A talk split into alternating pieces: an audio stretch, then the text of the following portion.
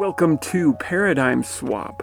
I am Chaz Hathaway, author, musician, amateur ecologist, a permaculture designer, jack of all trades, and probably master of none. So, I'd like to spread myself thin. That's just how it works.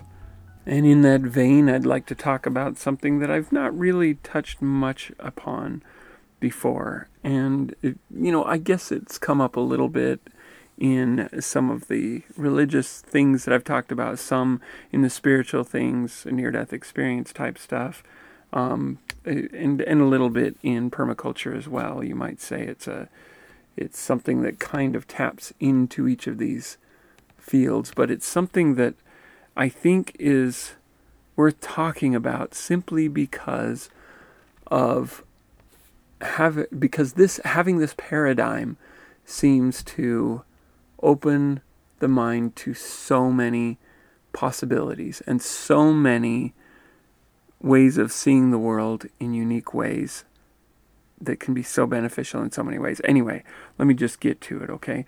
Let's talk about life. And by that I mean life forms, okay? Uh, what constitutes life? If you Google define life or or what makes up life, what constitutes a living species versus something like a rock. Okay? Who can measure exactly the difference between life and non life? And when you think about it in terms of non life or something that is not living, um, just using the word non, non life, for example, uh, implies that it's not something measure, measurable at all it means that you've lacked measurement of it. So if you think about, for example, um, space, and you're talking about light, you don't measure darkness by how much darkness there is. You measure darkness by how little light there is. So basically, what you're really doing is measuring how much light there is. And if there is absolute, utterly entirely zero light, then you have darkness. Now, we don't think of darkness that way because you step outside at night and it's dark, and we say, This is darkness. But really, what it is, is a very low level of light. Because we have never experienced anything um, even very close to absolute zero light. I'm not sure it's capable that that we're capable of that. Now, scientists may say, "Oh no, we've got this chamber that can make it possible to shut out all light and and so forth." But the problem is our hearts are still beating. We're emanating some level of heat, which means there's some level of ultraviolet or um, you know whatever light that comes out from the heat of our bodies and maybe our eyes are not sophisticated enough to even to be able to detect that. But it doesn't mean that there's not or that there is no light there. It just means we can't detect it. And when we're not detecting light what we're seeing is these splashes of of visual cortex um, feedback loop, if you will, that actually look like some weird form of light. So we're still perceiving light even when we're not able to detect it. Okay, that sounds silly and uh, and it sounds like I'm on a tangent, but I'm I'm coming to a point here. The point being that there's nothing that we as people are capable of nowhere we're able to go, that we're capable of going to experience pure darkness. Everywhere we go, there is light. Now, again, darkness is not something that is measured. Light is what is measured. And so long as there is light there, then there is not absolute complete darkness. Now, I think of life and lack of life similarly. Okay? Anywhere where there seems to be lack of life, it is simply that a, a shortage or less life. I'm not sure there's anywhere on earth And maybe scientists could correct me, but I don't think there's anywhere on earth where there is simply no life at all. Maybe maybe there are scientific, you know, chambers that uh, few of us would ever be able to encounter where there is no life. But even if you were to enter such a place, if it didn't kill you, you would be emanating life, both your own, just of itself, life, as well as all the bacterias and and whatever, you know, tiny microscopic um, organisms that are on our bodies, those tiny spiders that are so small that they can fit in and out of your pores, whatever. We're emanating life. We're absolutely full of life. Now, even taking that further and saying that, uh, and, and, and going back in time, okay? Let's take an evolutionary standpoint. Now, I recognize that some of my listeners don't believe in evolution, some of them do. Those who don't believe in evolution, it is usually because you believe in a greater spiritual power.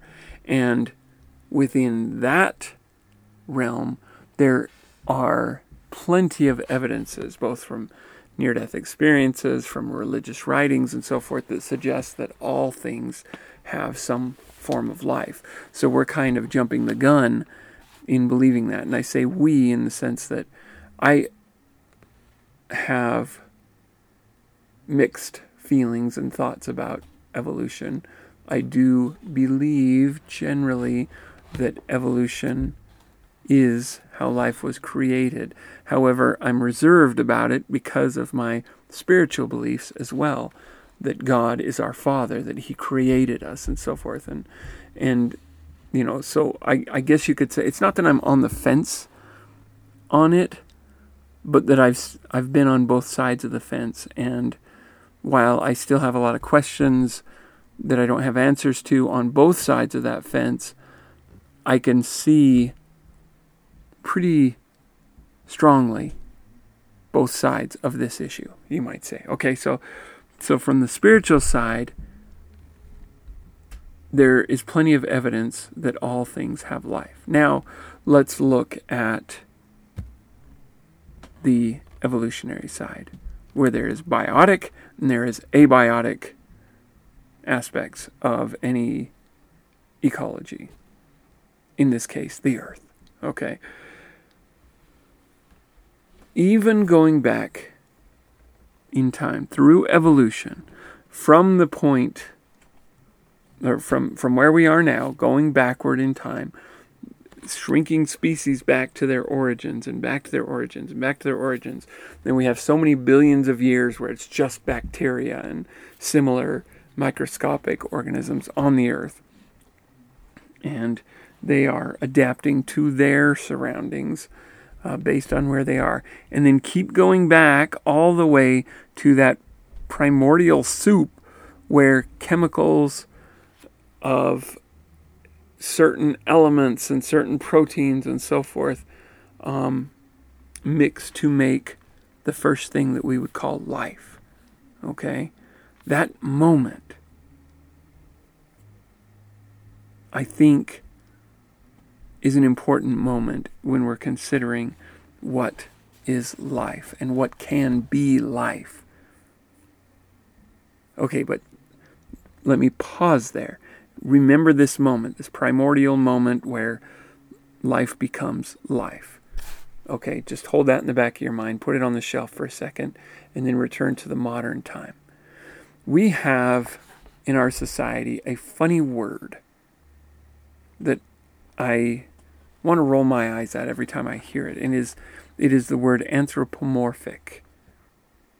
Now you'll hear this word thrown around, especially when people try to speak of relating to animals in a way that makes animals seem more human. So, for example, somebody will say they'll see a dog rolling around in their sleep and they'll say, Oh, they must be dreaming. And some people will say, well, how do we know that dogs dream? and and they could say, well, it, it, it really looks like it. I mean, he's asleep from what we can tell. You might even put science or scientists to hook up things to see there's REM going on, and and they're making these motions and and and so forth as if they are having an experience. But you know, are they really dreaming? I don't know. You sometimes even hear it from the perspective of pain. You know, they're suffering, they're in pain. That's a level that most of us have come to accept.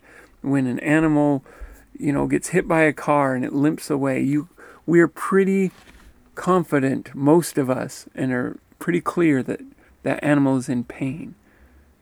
And one of the evidences of that is that we are willing to put it out of its misery, which is to say, it is suffering, physically suffering. Let's end the suffering since it's going to die anyway.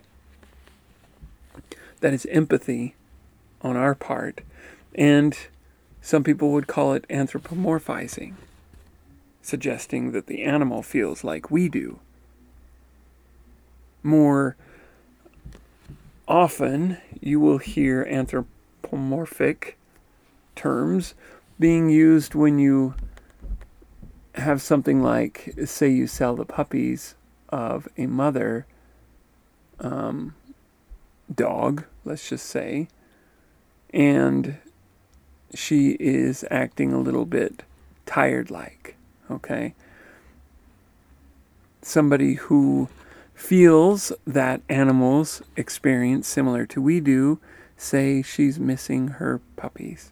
She's sad because they're gone. She's mourning their loss.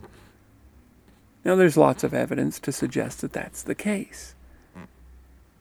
What about when a dog is attracted to another dog? Are they feeling feelings of twitterpation? Well, I mean, that's what we experience, so why not? Now we can go down this this road of of seeing what animals experience and say, okay, this is obviously similar to what we experience, and this is obviously beyond what we can possibly think that they are experiencing. You know, do they experience, for example, um, the sense of wistful nostalgia at seeing a photo of a long past time of their lives where maybe they had a previous owner or something. And, and of course you know we kind of gathered that they they miss their owner. They they would be happy to see them again. But do they ever sit and think ah oh, i sure would love to go back there someday? And yet maybe experience some of the the feeling of oh but i don't miss this part of it but i do miss this part of it. Can animals experience all that? We don't know we don't know. But many are totally against suggesting that that's the case. And in so doing, they're saying that the rest of us who believe that they can experience some level of that are anthropomorphizing. Okay, let me give you another word that I think I call it a word of the decade because when I came across it, I was like, yes, yes, thank you and that is the word anthropocentric, which is the opposite of anthropomorphizing. If you see a dog, you step on its foot and it yelps, somebody who suggests, or, you know, if I say, "Oh, I'm sorry, I hurt you," it, that must hurt. I'm sorry.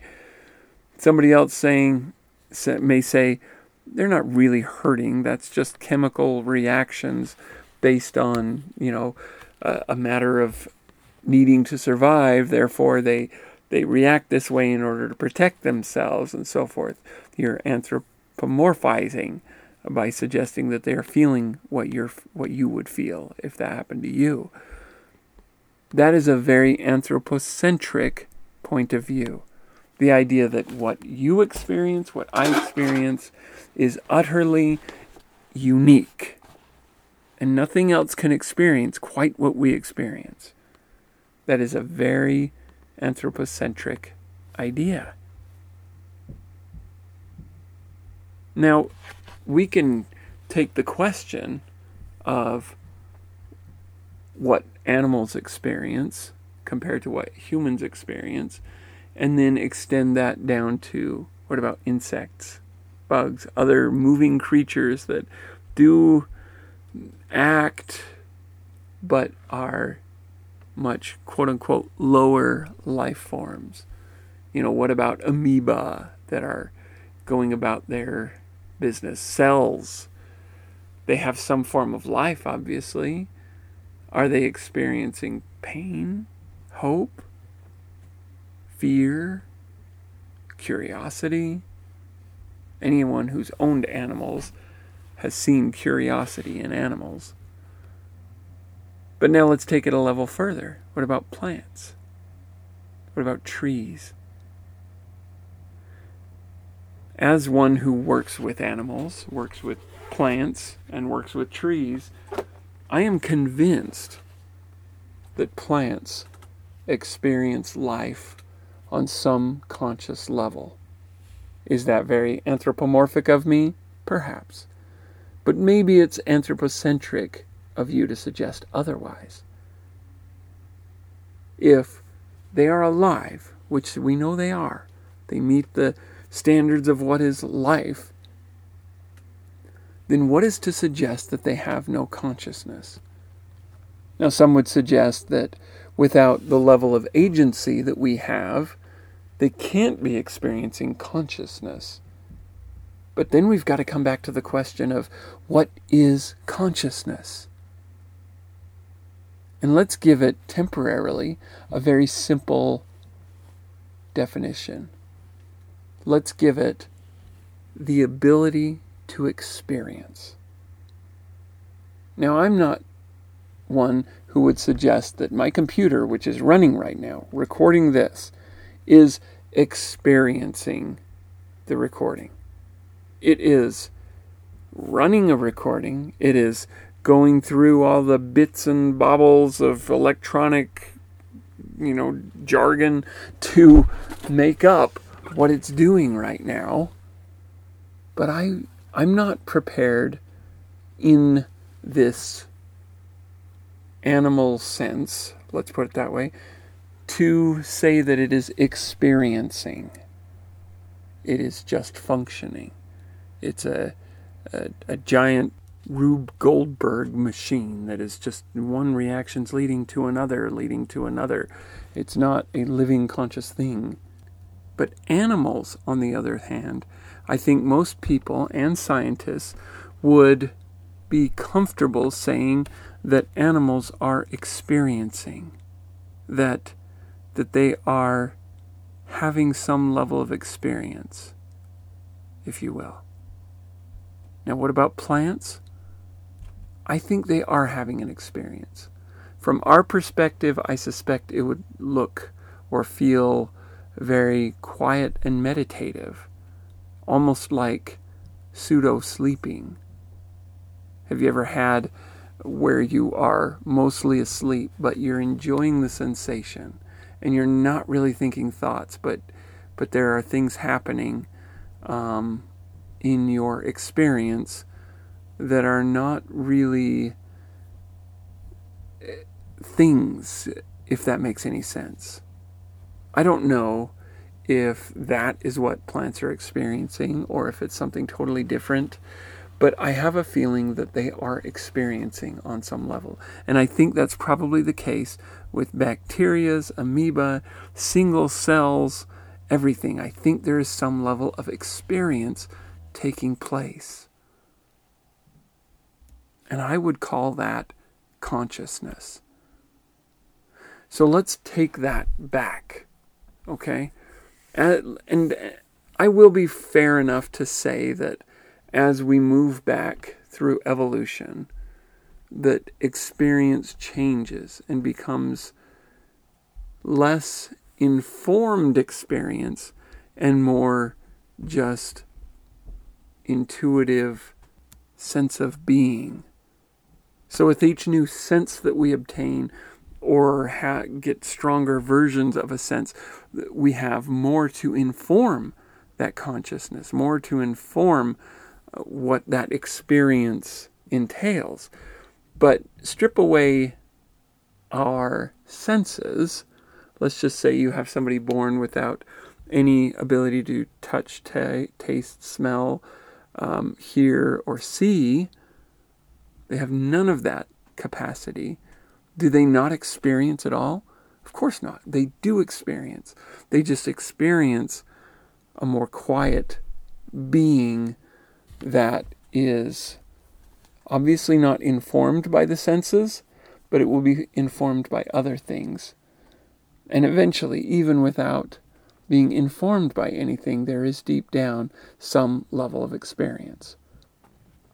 I'm suggesting that life, going back through evolution, always has some level of experience. And lest it sound like that experienceness reduces as you go back, consider someone who is blind. Often their ears compensate. And someone who is, is deaf and blind is compensated in other ways. Look at somebody like Helen Keller, who came up with such beautiful, remarkable things, words, ideas, thoughts, feelings, contributions to society beyond what the average person ever will contribute. And I think it's very much in part because she lacked those two major senses that inform so much. Now, if you strip those senses away one by one, and they are somehow compensated for in other levels of consciousness, then we might go back to the level of the simplest algae plant, this, a single living form of it. And it may be experiencing something deeply profound from what we would consider um, consciousness because it lacks so many other senses. Now, plants do have other senses that we don't have, and so there is more experience being informed from that. And so that's a difficult example. Remember that algae has has evolved just as we have alongside us throughout the millions of years since life formed. And so it does probably experience on a on a more sense level than you know we may uh, give it credit for. But even going back, even going back to those first amoeba, first cellular forms, the first bacterias, the first even back to that primordial moment where life happened for the very first time. And I have a suspicion that it wasn't a moment like a bing, there it is. But let's just go with it for a second, okay? Even in that moment, those chemical reactions, those those proteins may have had some level of experiencing. And I don't think it was that one moment they were not experiencing and then the next moment they were. I think it was more that these two or five or however many chemicals they were elements that were together were experiencing. They're experiencing, and then all of a sudden, there is this new sense. And that sense is that measurable quality that we would now call life. Now, if that's the case, if that is the case, then every element has some level of experience going on, which means they have some level of consciousness. Now, I recognize that this is a thought experiment, that it's not something that can be easily measured uh, by the scientific equipment that we have, let alone, you know, uh, with what samples we have to work with going back through the history of time. Because remember, again, every life form that is alive today is an adaptation from earlier forms of life, making them all on one level equal plane. Because we've all made it this far. These are the winners. These are all the gold medalists. Okay, we've got animals like the dodo bird that made it up until a hundred something years ago, and and it's maybe in the silver. You know, I don't know how you want to measure that, but um, and we probably can find samples of dodo DNA to experiment with, to test, and so forth. But you go back a couple hundred years, and suddenly it gets harder and harder until um, there are many, probably far more species that have ever lived that we will never know about than there are even living today. That would be my suspicion. I obviously can't know for sure, but the the point is is that if consciousness is what makes up life, and if consciousness exists in every form of life, and if we evolved, going back all the way as we discussed, then it is totally plausible to expect that every element that led up to life would also have some level of consciousness, which would suggest that perhaps every element has some level of consciousness.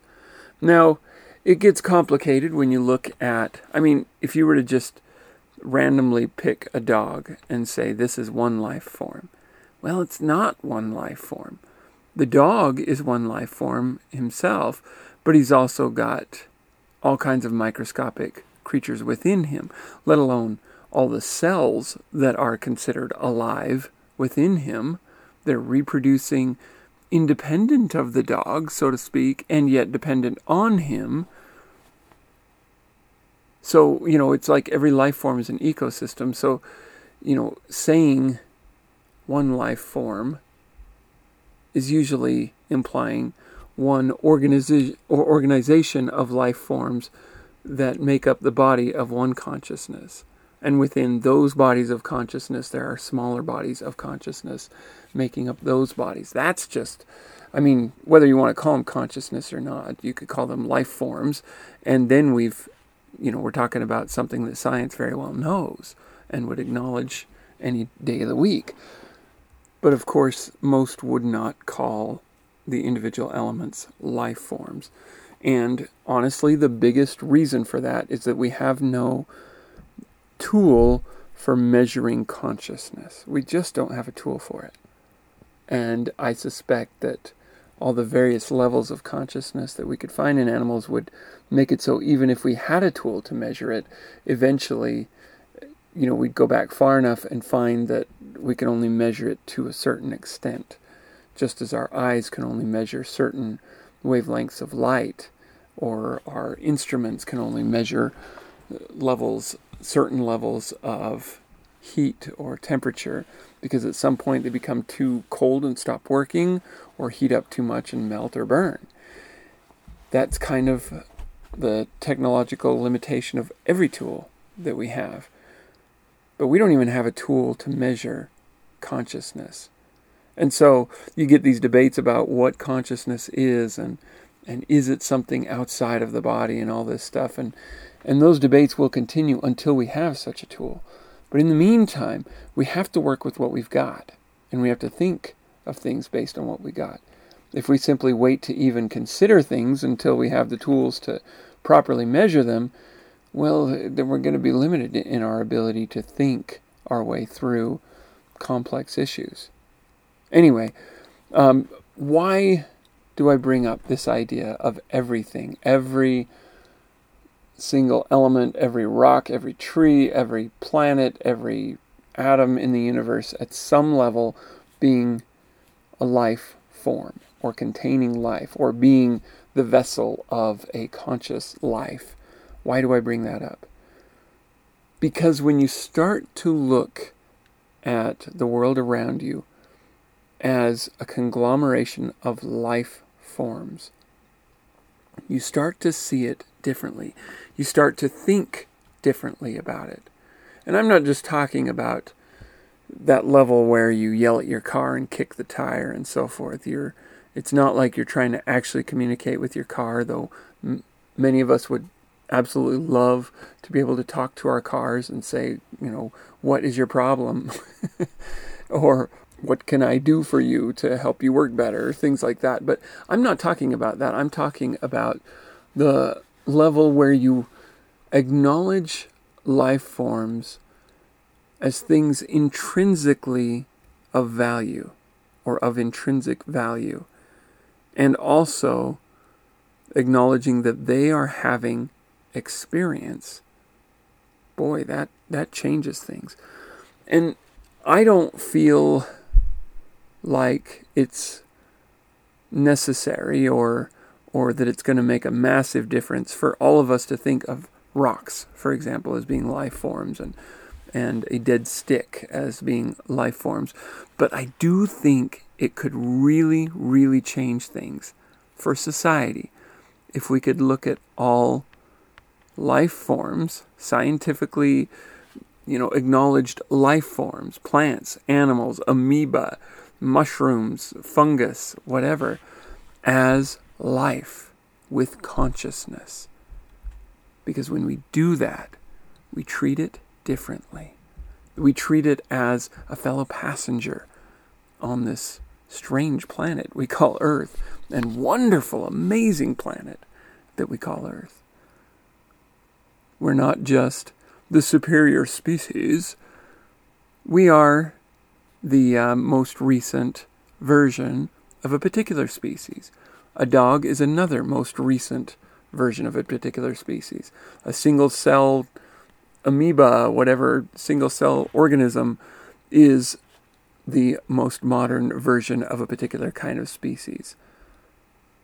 And when we see it that way, we begin to look at the world not just as this big mass of resources and pollution and junk and parts to be exploited to our own ends, but rather as a massive, incredibly complex ecosystem that we are all a part of, that we are all participating in, and that we all have great responsibility to understand, protect, and even sometimes direct. But there's a huge difference between directing uh, an ecology and destroying an ecology, or even out of ignorance, moving or changing an ecology.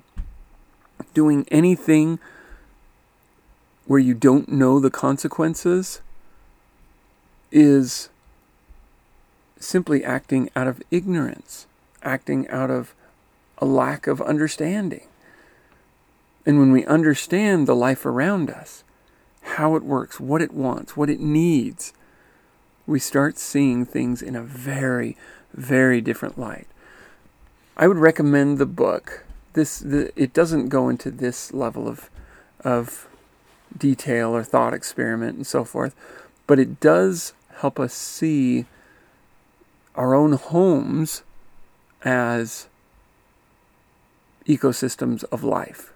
Okay, and the book is called Never Home Alone From Microbes to Millipedes, Camel Crickets, and Honeybees The Natural History of Where We Live.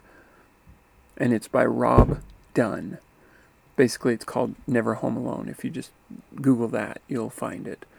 But it's by Rob Dunn, in case you want to be sure that you're getting the right one it'll just illustrate to you how a, little bit of how this works. There's also another book I would recommend called The Secret Wisdom of Nature: Trees, Animals, and the Extraordinary Extraordinary Balance of All Living Things.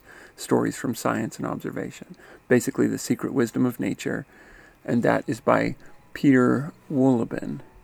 And I'm not entirely sure if I'm pronouncing that right, Wohlleben, but if you look up The Secret Wisdom of Nature, it's by Peter Wohlleben.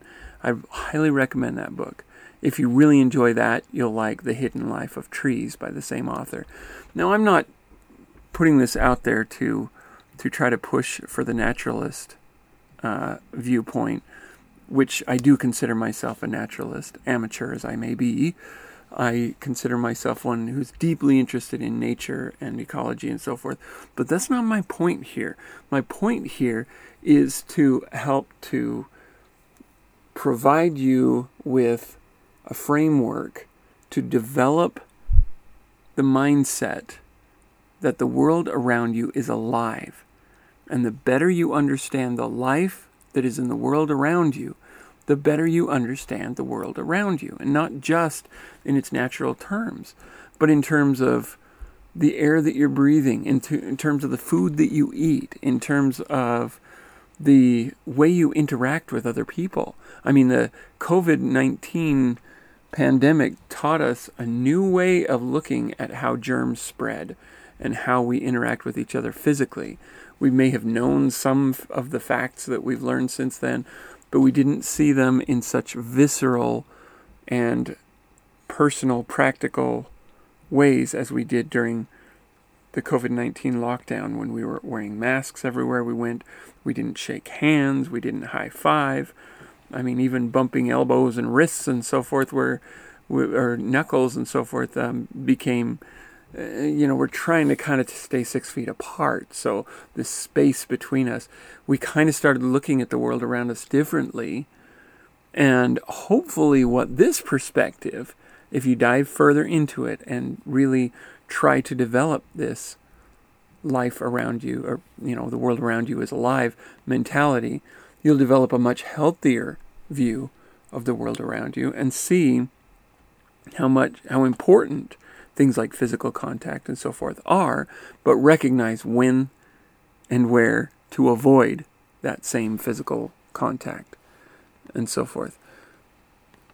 Anyway, I do recognize that this viewpoint is kind of out there, that it's uh, it's one that it's going to take some time for science to be able to to recognize whether or not it actually is has has val- validity, it, whether it could be true or not. But in the meantime, I think it's important that we prepare ourselves for it because the mindset that we have had for so many centuries that we are the only real living creatures and that everything else is kind of a substandard to uh, to non-life form in some way or the other has really not served us well. It has not done for our planet and for ourselves what we thought it would. And when we adopt the idea that all things are living and all things have value, it just changes the way we operate. Okay, and we will finish up today by saying if you would like to contact me, you can do so by emailing chaz at willowrise.com. That's C H A S at W I L L O W R I S E dot com. And once again, thank you so much for listening.